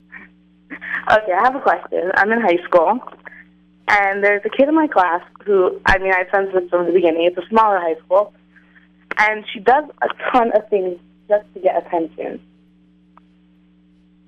Like, she'll, like, scream really loud, or she'll start saying stuff that, like... This is a girl in your to do with class? In my class. Yeah. And I'm just wondering, like, because I happen to be a sensitive girl, like, I'll give her the attention she asks for. But is it smarter to give it to her, like, I don't know how I should be dealing with it, because she does, like, weird things to get attention. I don't know if I should be giving her the attention when she does weird things. Like, is that kind of training her to do weird, like, how does that work? Uh, I wouldn't have the answer for that because the answer is so complicated that we would need to know what's going on by her. You might be giving her attention, which might be hurting her. And at the other hand, you might be not giving her attention when that's really what she needs, and you might be hurting her. So we need to know more about her before we can guide. So it happens to be, it's some, it's like a, it's a thing that she does with everybody. Not, it's not just me. I just notice it. I don't have an answer when we're asking about someone that we know nothing about. I know, I know something about it. Would that help, or? I don't know if we can discuss it on air. Okay, fine. Well, thank you anyways. Right. So I want to thank you for being brave for calling in. And I, you know, I just don't have the answer for that. All right. Well, thank you anyways. You're welcome. Thank you for Okay, being have a brave good night. and Hatzlacha. Certainly. Miss C. Miss C. We're going back to C. Oh, maybe not. Yeah. Yeah. Hello. Yes. Hi. How are you? Yeah, I'm fine. Um, my question is, I'm not sure if it's really meant for this line, but I'm gonna try anyway. Is it family Um, appropriate to ask?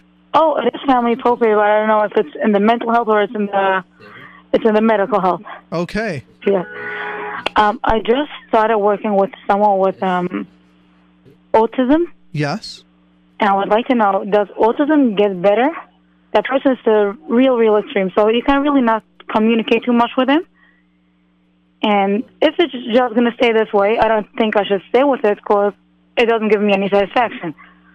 But Ah. if it could work out, Ooh, let's listen to this question. This is great. Why is your question so great and so honest? Hello? yeah. Why is your question so great and so honest? Well, because I'm saying it all out. Because you're saying that when I choose to help someone, I also need to feel good about No. what I am doing. Um, by nature, I am a person that I like to help um, people, but I also want to feel. I don't want the person. Basically, what I need to do with him, I gotta guard him. He shouldn't. Um, if he will be alone, he can just mess up the entire entire house or damage, do damage to different kids or to himself. But if I'm just standing there like a klutz, I don't feel comfortable. So let's understand again. I feel. Ah, I'm going to push you again. If you're just standing there like a klutz, what's the problem with that? Well, it's very boring. Ah. So when you stop well, this there kid. is some sort of satisfaction already because I knew that he doesn't really interact, and when he did try to damage himself, I said, "No, it's a boo boo. Don't do it." And he said, "Uh, boo boo," and he answered me. And also, I did realize he has a certain sensory issue, and I suggested a certain thing for him. Can I? And I do sign. Well, Can I turn the question to us a little, to all of us? And I really feel your question is so important. Because what I heard you say is, and I guess you're saying that's not what I heard, so we'll let you, like, we'll accept it. But I no, just, might be no. I'd like to go to what I heard, and that's a question that I have many times in therapy. And sometimes therapists would push me to take a case, and I would do it, and I would be wrong or right for that reason. And let me explain to you the concept. When we help someone, if we can really be brutally honest, that part of us feels good when we do it, and therefore we need to take ourselves into the equation. That means if I help someone, I know part of me feels good. Is it kula lishma? No. And that's the real brutal honesty that we need to see sometimes. Is it I'm not doing something because I don't feel good about it? Or is it because I'm really mean lishma for the Ribono Shel Olam's sake? So now let's say for a second, autism can never be helped. And this kid will not get smarter by you saying, you do it, that's a boo boo. And he'll do that for the next hundred years, or Ribono Shel Olam should be ma'arich yamim. But you're helping the family. Or at least this moment, this kid with autism had a feeling of happiness. It won't be the great changes that you expect you changed the whole life, but you did change this second. Is that still special? Yes, it is special, and uh, it shows us because I well, I almost gave up the case because um a different thing that came up um part of my someone just wanted me to have that time for something else, and I was like, oh, I was only for like a few hours with that kid, but I feel so connected. I can't do it. And then I was like, what? What do you say? You know that it was uncomfortable for you. Not uncomfortable, but it was hard for you. So, and now you say you cannot stop it. But after, um, but as of now, it's just like a question mark if I should keep it or stop it. So first, And let's wonder- recognize that as a therapist, I have that many times, which is, am I helping the person? And how am I feeling? Is it my negias involved if I if I don't want to work with someone? And what's really nice is, and sometimes I think about this, and sometimes I dive in, for me to recognize the patience that the Ribono Shel Olam has with me. Boy, how many times has he sent me messages and I just didn't get it, or I'm still not getting it? And yet, the love and the patience that the Ribono Shel Olam has with me, I always daven for me to remember that and keep that in mind that when I work with people, and it might take five sessions or 10 sessions, they might not get it with me, for me to be able to have that patience as well. And what I learned from those little moments of like when I used to volunteer in for people with the autistic spectrum is I might not make a big dent in the big scheme of their life. But just today I was able to. Just today I was able to make a Yiddish kid smile. And you will be surprised how attached, as you're saying, you get to these children. I, Baruch Hashem, have a newborn baby, and it's amazing how helpless they are, but yet how powerful that is that love, that connection when you hold a newborn baby and you feel they're completely like dependent on you. It creates at the same time a level of love, a level of care. That the older more independent they get, we don't have that. So, to every level, there's a balance. They might be harder, they might not get the information, and you might not see the changes as in others but at the same time, there is something to our humanity, to us, that we grow when we can do and give without any expectation back, with any, any of the ego, without any of the feeling I have accomplished. And that is very special. Um, another one part, um, but for being having something accomplished, um, is there some sort of chance to have a connection, like for him to feel a connection, or is it always going to be so far fetched? I do feel the connection, but it doesn't sound like he sees something. Does he smile? Um, I was only there for two times already, for, so that's Did a total of five hours. Did he smile when you gave him something? During the time, yes. Did yeah. he ever give you a hug? No. Okay. Not yet. Well, they are can be very expressive, and you know by them feeling good, you've accomplished something. Have you accomplished that you'll teach them how to read and maybe put on tefillin or that they'll do mitzvahs? They might not have the No, I don't think capabilities. so. That's right. They wouldn't do it. They They're- might not be able to. They're Ribono Shel Olam, but remember, the Ribono Shel Olam is keeping them alive. They are just as Yiddish, just as Jewish as me and you are. Definitely. They have the same neshama, Yiddish neshama as we do. Harv Nissim, what do you say to this question? You know, it's, uh, it's tough. I just I've, I said that uh, one thing that uh, as a professional and client, you have to d- make some kind of distance because I feel it's some kind of expectation that uh, I, I don't I don't I'm afraid that it will be disappointing in a certain age. And it seems like you uh, uh, quite young to to realize that uh, you're facing uh, sometimes a lot of disappointment. And, and sometimes you have to understand that that's what the issue, you know. I myself uh, had so many times uh, expectation and find that thought, okay, we will So that's that's my point. Yeah. Thank you. And one of our messages, one of our listeners has texted in saying that we should teach you some ABA, which is behavioral type therapy. And that's exactly what you do with people on the autistic spectrum by repeating it over and over, teaching them behaviors that works. Again, I don't have the yeah, age. there's such a thing as a Son-Rise um, program, and that the mother of the child wants me to Good, start great, going into that. But great, great.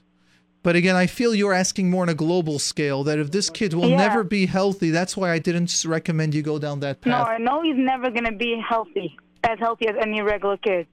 But I want to know if there's going to be some sort of difference, if something is going to. Yeah. Okay, go. Thank okay, you. Thank you so much. You're very welcome. Listen, who do we have next? Um, Mrs. R, you're on with Mordechai. Hello? Hello. Yes. Yes, you're on with Mordechai and Nissim. Uh, I'm Razy, so I don't, I'm not sure if you're speaking to the right person. Okay. Well, but, but we're trying, what we're doing is we're trying not to mention women's names. Someone recommended for tznius, and I agree with that. So we are, at least for my program, so we're just calling by R, by letters. Oh, I didn't understand what what we're missing. yeah, was that's what's going me. on. I appreciate. Someone said, and I agree that it's not, at least for my sake, it's not tznius for me to call a lady by the first name. And I was grappling with this issue, and someone suggested, and I like the suggestion. So, well, I'll just call you Mrs. R.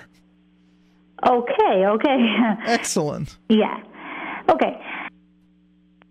I am by nature a very healthy introvert. I have no problem relating to people one on one basis. And in fact, I'm quite good at that. Yes. The problem begins when I'm in a public setting, like chasanas, uh, parties, gatherings, and that's when I get very, very flustered, and I feel I feel so inferior, and and and I don't know, I just can't open my mouth, and it's not like I'm shy. I'm not a shy person at all. So that's when I feel that I don't know, I don't know what to do, and it, it's something which I which I am basically one-on-one basis. I'm great. I'm really good. So yes. it's like maybe uh, like a balance. The maybe I could I should find the right balance to help me feel comfortable in a public setting. Okay. Well, first let's recognize what you are asking, and I like the way you asked it because you said you're a very healthy introvert, means you're happy with yourself one on one, you do great, and it's in a public setting that you don't do well. Right. And you know what's interesting? I find myself the same way. Means one of the things that I love about the radio and the studio is that I'm one on one. If I would need to deal with 10 people at once, the more people I sort of like lose focus. I do excellent in big crowds. I love a large crowd. I get more energized the bigger the crowd is. However, for me to, there are people that are alive and they go from table to table at Simchas and they have a comment to everyone while they're talking to one person. They're able to juggle 15 conversations at once. That's not me. And I wonder if you can use your healthy introverted powers in a large crowd. So I like sitting at a table and talking to two, three people max at a time. Then I might switch tables and then speak to those two, three people at a time. Or meet someone and then pull them to the side and do your one on one power privately in a large setting. But how, how what what should I feel? Because I can't explain to you that I feel so inferior in a public setting. Now, here's like, where the issue comes in. Now, I'd ask you, why do you feel inferior in a public setting? Because suddenly I have nothing what to say. I am dull, and I am like suddenly I'm like tell myself, okay, why do you think? Why do you feel so confident? Like when you want one basis, you're like great, and you're you're a great speaker and a great everything. You're so like, you know, you're a great teacher and a great this, great that, and then suddenly I am like quiet, quiet. Like some people would, a person would, would you know what I mean? Generally So look let's at me. let's so in, in cognitive therapy, then before you do the inner work, we first start with the awareness. Why? What happens to you in public settings that your belief in yourself disappears? It doesn't just happen. There is a thought process that you might not be aware of, and let's start identifying that. I guess that's where I realize how how I'm my I'm so naive in most things, and maybe I could blame myself because I don't read. I can't read, right? So maybe I blame myself because I, I just I'm not So able let me to take read. a step I'm back. If you to- can't read, if you can't read, then why do you feel your confidence one on one? So I don't hear right now introvert and extrovert at all. I wouldn't even use those terms with you right now. Right now we're hearing that there is an issue that comes up that gets triggered when you're public. Now I'd ask you, why does that get triggered when you're in a public setting and not in an in, an individual setting? because when it's an individual, I am going to I'm going to make the one person go, I guess, in my line, the place where my where uh, my expertise is great. Hold on, stop there a second. Now, what can you do to take this belief, this system that you have, and now transfer it in public? Can you share with me two, three ideas how you can do that? In public, Yes. How can you feel in public you're bringing them or whoever you're connecting to in public in your world? I think it's a little silly because I realize in public. No, I don't do want you to go. I don't want you to do that. I'm not doing that. I don't even clarify what you want to do and what I'm not having you do. I want you to answer that specific question. What can you do in public to feel that you that they are entering your world? The entire whole, the entire world, 10,000 people are all coming into your world.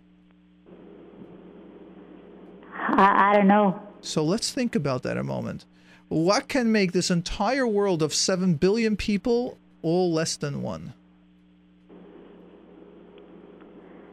Maybe if they see us just a, a simple smile and a simple, simple self-esteem, just when looking at a person, and not really trying to to, to make sure that people around you, uh, like that, are like I, I just want to impress people. Great. Go ahead. being- Stop. Stop. Just see now 7 billion people in the world, and they're all just one person looking at your smile and just seeing your self esteem, and you do not need to impress anyone. Feel that, and now see yourself going into a room, and there could be hundreds of people, and they're all just one. One person just seeing your smile and seeing your self esteem. Yeah, that that's a great thing. Now, hold on. Practice it. If you go to a simcha within the week and call us up next week.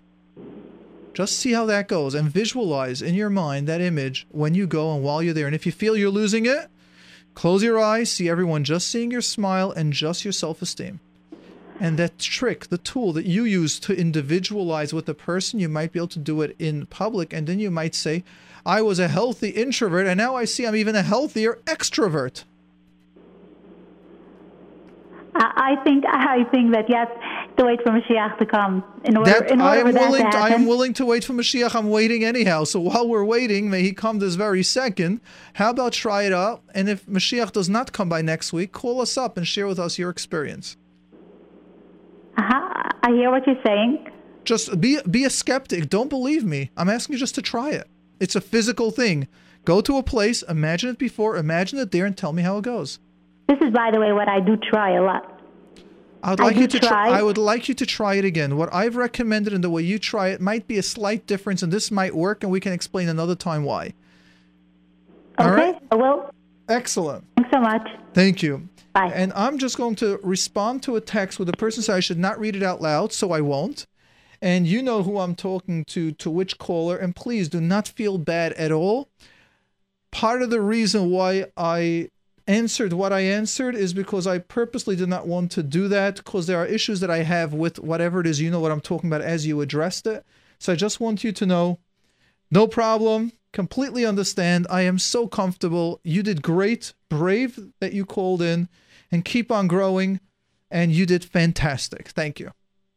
Mrs. S. Mrs. S, you're on with Mordechai. And the number Yeah, to hi. call in is 718 658 58 718 683 5858. Yes. Yes, hello. Um, I wanted to ask a question. Uh, no offense to you, it has nothing to do with you because I never used you. Um, question I wanted to ask was because I went, I had a situation in life and I went to a lot of therapists. I have a lot of views on them and my own opinions on them, and some of them are better, some of them are worse. um, talking to people with license, without license, and then I have people asking me about them. Now, how do I know a person? How do I know to differentiate if a therapist was good and just not a good shidduch with me, or the therapist is taka not good? Like I think, like my opinion tells me that the person is not worth um, whatever. So your question is, time. how can you give a referral if you weren't happy with someone? Maybe the therapist was great, just not a good shidduch for you, or maybe they weren't good at all, right? Yeah, this is what I want to know. Excellent. That's exactly why I don't make any referrals.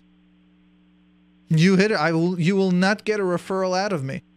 Only to Yeah, but- relief, which they do referrals.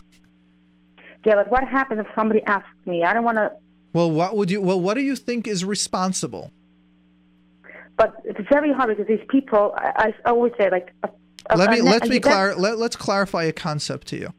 It sounds like people are asking you a question that you don't want to answer, you're not confident to answer, and you're not able to say no. That's how I would take the question. I have a really lot. want to help them, but I don't want to. That's right. You really wanna help help them, but if you don't know how to help them, so will you do surgery to someone that hasn't that needs an open heart surgery because you're No, really I want? would send them to a surgeon. That's wouldn't do the right. So why don't you do that? I would recommend that you make a referral to relief. You don't have enough experience. You only have your experience. Now that's not enough. I But do not I know have that I also like to ask a person that I know used someone Ah. rather than calling relief and rather than calling. Um, Okay, well then realize if you ask an individual person, you're going to get an individual opinion. Right. Then that's the But answer. how do I know that? But how do I know to differentiate? Well, you well again, you choosing now to give a response. You're making a choice. Cause you like Right. it, you want to give it to them, and then maybe I'll just recommend it. You say, "Listen, this was only my experience."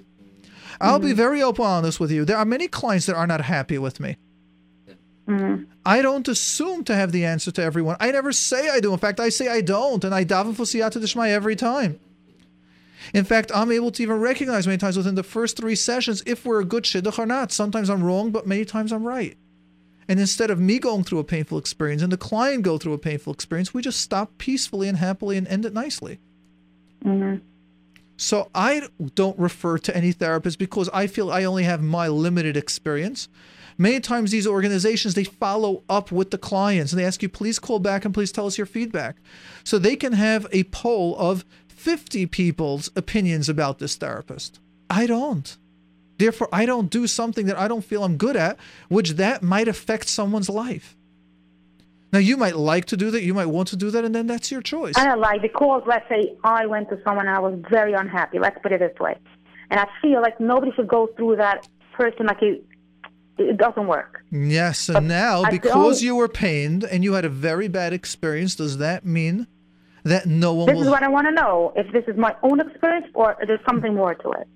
Now, how could we know that if there aren't? If you don't speak to ten other people that went to that therapist, we'll never know. That's stuck the hard part. That That's right. So now, can you do referrals? I can, but if somebody comes and asks, I, I don't. I'm not on the open. I mean, I'm Well, not on then the you can just share. This was my experience, but I don't know others. You're allowed to say I had a horrible experience. Mm-hmm. But the point is recognize are you then referring them to relief? Are you referring to those that do referrals? Are you going to share with them a person you had a positive experience? I have an issue when people only share negatives. I, no, I, I the- gener- the, good ones I'll rave about. And Excellent. So now let's I'm like, clarify the good ones that you liked, you'll rave about. I have a Mm-hmm. long time let go of my perception of me knowing and understanding, and what worked for me will work for someone else. That's why when people sometimes call up and go, "Oh, cognitive therapy," someone sent us a message over here. Talk therapy didn't work for me. What other therapy modalities do you have? My first question is, who said you really went to a licensed talk therapist? And then you mm-hmm. did. Did you go to a student? Did you go to someone with years of experience? What was the setting? What was the experience? Were you closed off? Were you not? There's so much involved in a referral. So I know when Relief and Echo, when they speak to people, they spend about an hour asking what their diagnosis is. Imagine your diagnosis or not diagnosis, whatever issue you had was the, was the one thing that that therapist is terrible with, and you and her or him brought out the worst in each of you. Mm-hmm. However, they're amazing. I know some people that specialize in teenagers. I sent an adult person to someone that specializes in teenagers and tells me he's treating me like a kid. And now you're going to say this guy's a terrible therapist? It might not even be their specialty. Just the wrong shoe size. Uh, Many things could. That's why I'm saying I can't even tell you what to do. Notice I'm not telling you what to do, what not to do. I'm just Mm-hmm. Right. educating you as to how complicated it is when you do a referral. I know, but I had once where somebody referred I, I, me am not. to I, you are now repeating yourself, and I have nothing more to follow up. Mm-hmm. All right. Mordechai is not with a uh, old all profession. It's everything in life, right. you know. Like thank a- you. You know, like I have- this is in construction. Do you have Is that? I, I don't like to refer people other construction because they don't know, you know, and sometimes client has a different uh, perspective to, to expect from the profession. Yeah, but construction is very And- open. People talk about it in the open. This is very secret. And what about shidduchim? What about shidduchim? You know, we we said you know, we can see that oh, this match nev- never will be happened, and suddenly you find the shidduch is working very beautiful, and even you don't think, never thought in your life that this couple will be together, and that's a kadosh baruch Hu and that happened. But uh, the other stuff, uh, we cannot be hundred percent sure. If doesn't Right. something work for you, could be for the other one, it could be better. Now, the reason why your question is so tricky is because I don't think you should also say nothing. That's why I'm not telling you what to do. Mm-hmm. And it's just Okay. And if it's complicated, I don't to say it's my opinion. I don't have the I don't even want to say that. I'm not even going into an answer. All I'm mm. saying is it's com- for my level I cannot give an answer to that. I'm just explaining to you how complicated your question is to me. And when questions are that complicated, I also learn how to say this is something that is out of my expertise. Okay, thank you. You're welcome. So I don't think you're walking out with a clear answer, but you might be walking out more confused or more educated confused. Mm-hmm. And I do want to apologize for your experiences that you went through with some therapists that were not good, that were painful. I don't take responsibility for other therapists, but I still, as a yid, as someone that works with people, I do apologize to you as I apologize, and I mean to apologize to my clients that and those that might have had a bad experience with me. I'm sorry for that. That's never my intention. My intention is to enter a healing field to help people. But yes, people will be hurt. It's just a reality in what I do, in anything we do. So, for those of you listening, I do apologize humbly. Okay. I will go to anonymous. Anonymous. Anonymous, you're on with Mordechai. Hi, um, um, I wanted to speak about that, um, I had a problem in school in math. Um, I was always on the smarter side, and I was confident that, like, I could, I always got, like, near hundreds on every test, and, and, like, I always knew, like, I never even had to study. And suddenly, now in sixth grade, um, we started Common Core, and I find it really hard, and and um, I failed last math test, and like I felt like um, like everything, like I, I all my confidence, like just like left me because I always knew that I was smart, and that was like what I like leaned on, like like that was my capability. And now when I find when I failed in my math test, and I felt like you're, like I told myself like you're not good anymore, like you're not smart anymore, like you have no more. Okay. Yeah. Okay, so let's go ahead and take your question, right? Your question is that you always had confidence in yourself because you're doing good in school. And now all of a sudden you got to sixth grade and you failed your first test. It's harder and you failed your first test. Correct? Yeah. Now, let me share with you a secret. I'm the same way. And that means that when we get good at something, it builds our confidence. And that's called an outer confidence, which means outer experiences can reinforce what we believe on the inside. That means if I think I'm smart and I get tests, they validate that you see I'm smart. But what happens if I really think I'm stupid and I'm getting hundreds? Then my mind says, let's fake the rest of the world. Ha! I'm really not smart, but we could fool everyone with hundreds. And the minute we get one failing mark, the whole world now sees my secret. I'm really not smart. Now, that's what many times big tatis and mommies feel. You're lucky that when you're young, what we try to do is we try to teach our children, and I try to teach my children, and to recognize that when we don't do well on tests, what it means is it wants us to work a little harder. That means that the younger grades we are, the easier the information is, and the easier you can pick it up, and the less you need to study. But when you get older, it gets harder and harder and harder. Not harder where you're going to break, harder where you'll they'll teach you how to put in more work, more effort. So now, what I call failing, there's a famous quote saying, "Failing isn't falling down. Failing is when you stay down." If you could say, I got a 60, I failed this test, and you tell your mother and your father, I failed, but inside I know I'm a winner, and then your mother and father speak to the teacher, because we're, we're just about the season now of PTAs, and your father and mother can call up the teacher and say, What happened? What can we do to help my daughter master this type of studying? So if you're a winner, you're now going to learn to adapt from what you fell. Now, I fall all the time, but I picked myself up, and what did I learn from that? And that's why I just apologized right before, because sometimes I might have listeners that I did make mistakes and I might have hurt them and it wasn't intentionally. I could still apologize. I can learn from that experience, but I still work with people. Make sense? Yeah. So now let me ask you do you feel you're a winner and a smart girl on the inside? Um, I didn't. Um, like I tried studying for the next math test, but we just got it back, and I, I passed like by very barely. And I Okay, studied let's hard stop a second. Do you feel you're a winner? Forget about tests. Do you feel you're a smart girl? Forget about tests because you might do. There's an interesting concept similar to that, and that is is a whale a very strong animal, powerful um, um, mammal, I should say more in the ocean? Yeah. Yeah. What happens if you take this big, huge whale? Can it like sometimes eat tons of fish at one gulp? Yeah. And in the water, could it sometimes like knock over boats with how powerful it is? Yeah.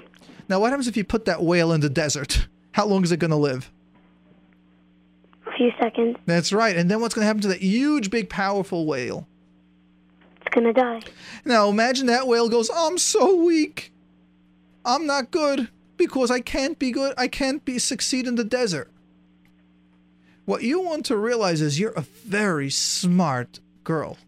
And you have many places where you're smart naturally and many places you'll you'll work on. But just because you're not good in one area doesn't mean you're not good. Imagine you'll be that whale saying, I'm in the desert. I'm so bad. I trying to swim in the desert and I can only survive a couple of seconds. Well, like I would feel like, like I would say to that, if like that way it would really be, I would tell him like, you like you're so powerful in the water. That's not where you in the desert isn't where like you belong. Excellent. So that's already for someone that isn't good in math. You could tell it to yourself, but I still don't want to say you're not good at math. If you've done well in math all the years, it might be a new type of learning or a new teacher style of teaching. So we're not even going there right now that you're not good. I just want you first to recognize, even if you wouldn't be good, in life you might find things that you're not that good at. But even if you're not good at that, you're still a whale somewhere. You're still a powerful force that the Ribono Shel Olam has created. But now let's go to you. What I would really recommend is for your parents to speak to your teacher with you and say, you know something, she always gets great marks, hundreds or close to hundreds. And with this learning, she's having a hard time. Maybe the teacher will give you a little exercises or special homework for you to do. Maybe your parents will study with you a little extra. Maybe your teacher will slow down. Maybe most of the class is failing. And then the teacher will say, you know something? Something isn't going well with my teaching skills. Maybe it's not even you. But the first step is to have your parents speak to your teacher with you or without you and understand what's happening. But what I want you to realize about your confidence, about your belief is you are a success. You're smart. You're intelligent. You can do almost anything. And I say almost anything because there's something we're always not that good at. But look how you're a whale. All right? And also um, um, the the math test that I failed, it wasn't um like everybody failed. Like a lot of the kids passed. Like a lot of my friends got hundreds, and I had this best friend that she was always behind, and like I always felt like, like, because she wasn't always like very smart, and I know that this is me, but like I felt like good because like I'm I'm better than her, like in in math and school, and I could get and I I helped her pass tests and whatever, and then that and then I failed my math test, and she got higher than me.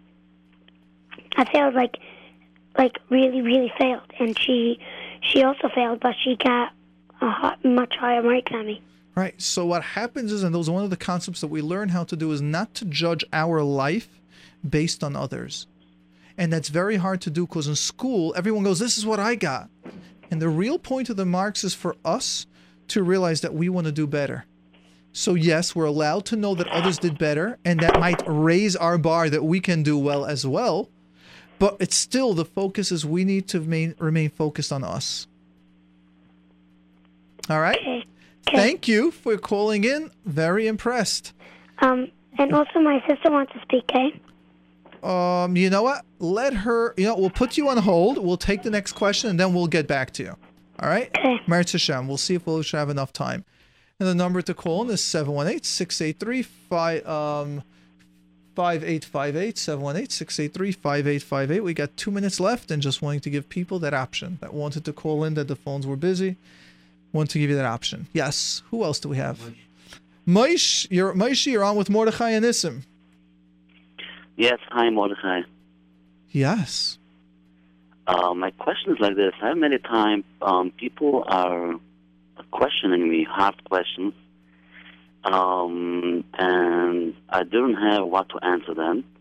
So I give them the um, the right. So, but after a few hours, when I come down and they're attacking me with a hard questions, I realize that I have an answer for them, and I'm on the right side, and I'm the one that is. Uh, So what you're saying is that when people attack you, your mind freezes up and you don't have that sharp answer. And later on, when you've got space and your brain can come up with different ideas, then you have the answer, correct? and, and most of the time, the day after them, it's um, uh, it's not important. Yes. Um, Uh huh. Now, what happens if what you can do is when a hot topic comes up, someone says, asks you why you're doing something, say, you know what, I'll get back to you in 10 minutes. If someone Oh. accuses you or asks you, let's have it for the next day.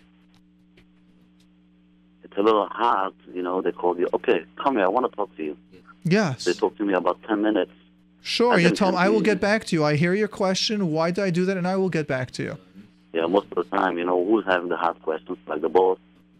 Good. I say, I will look into it. It's a great question. I have several responses. I just need time to collect the messages or the reasons. And when you just have 10 minutes, you'll be able to come up with ideas. Space. What we want to learn is to give ourselves space in our nature time. And the more you pressure yourself to get it right on the second, the higher the pressure, the less your brain functions and works. There are few people, and that's their nature on the spot to have the sharp answers. And people want to be all just like that, but most of our brains do not work that way. Most of our brains need time and space to think.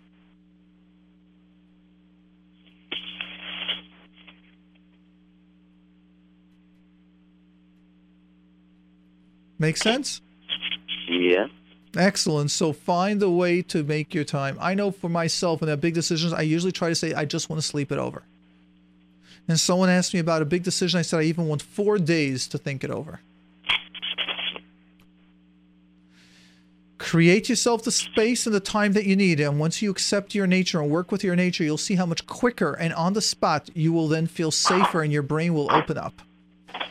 All right, we've got who else over there? What did you say? Mrs. R, you're on with Mordechai.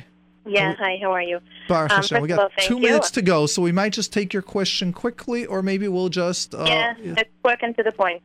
Um, I just wanted to ask um, about. I listened to your program about forgiveness and anger. Oh, you that's a it, I before fantastic one. Yes. No, it's not intensive, but I think I No, I said answer. that is a want- fantastic one. I love that Oh, program. I work yeah. on that. I strive on that in my life. Yes.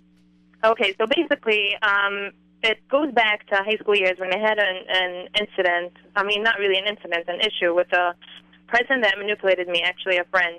I just wanted to know how can I forgive that girl when she really caused me a lot of harm. I work on my own self to forgive myself for being under her manipulation, sort of. Oh, that's not that. That's don't the forgiveness not for being under her manipulation. The forgiveness might be a lot stronger. no, I want to forgive myself that I love yes. myself. How about forgiving yourself more than that? You're too weak. Notice if you don't forgive her then, it means you're still under someone else's influence. Right. No, so I think I'm past that stage. No, you're It's not. No, you're not. How do you know? No, you're How not. do you know? Because we are where triggers that we go through now, we will Right. recreate and not forgive the other people. Means your subconscious, your brain is not feeling safe now, and that's why you can't let go. I've done so all this inner work on myself. I'm talking from experience. When I okay, can't so my question is, Yes. I'm sorry for banging you, but I don't want you to bang down on me. my question is, um, if I meet her on the street, it used to be when I used to stop, meet her. stop going where you're going. I'm trying to lead you to health, and you're going back to your Okay, question. fine. Who in your life at this current time you're not able to stop? You're not able to prevent their manipulation. And answer at least if you know who it is. Who is someone you're too weak to say No one. stop? No one. Impossible. I'm telling you now, one plus one is two. If you're that strong enough, that people saying like any random person or someone in a close relationship? close relationship. There is Um, no someone. peop- No one. No okay, One. then I cannot answer I, your question. I can meet people. I can meet people in at work That or is anywhere not. that. So I am telling you, one plus one, based on the subconscious principles, must be two. If you still cannot Mm-hmm. forgive someone for manipulating you, then there might be another concept of the relationship. Not so much I like care for. I I could forgive her for the part of manipulating because I understand that was her, either her nature or her problem or whatever. But I can't forgive it the harm that she caused. Now let's go to harm. Have you? Have you? Has has anyone harmed you, or has you harmed anyone else? No, she didn't harm me physically. I mean, she she All right. I'll, spread, all I'll um, tell you is you're now talking. It's too esoteric because we're not able to go to points. But if you would be one-on-one in therapy, I would help you identify where you're doing it to someone, or where someone continues to be in a place, or you don't feel safe that you might not be harmed and being prevented from doing what you want. Other than that, then the subconscious would have forgiven.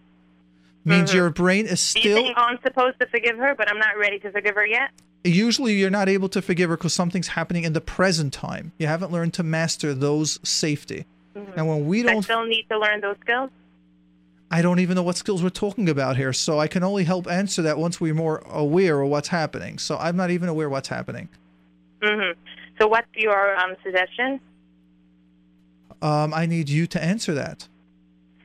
So I was I was thinking that No, no, um, no, no, I no. always- Go into go into what part of that relationship is still going on. Where? How long do we have, Nissim? Oh, okay. So thank you, and let's then call up next week, and we can help you identify going deeper. Thank you Okay. for calling in and Okay, Hatzlacha. thank you for taking Sure. your time. Bye. Okay. Thank you all for calling in. Amir Hashem. It will continue next week to be together and here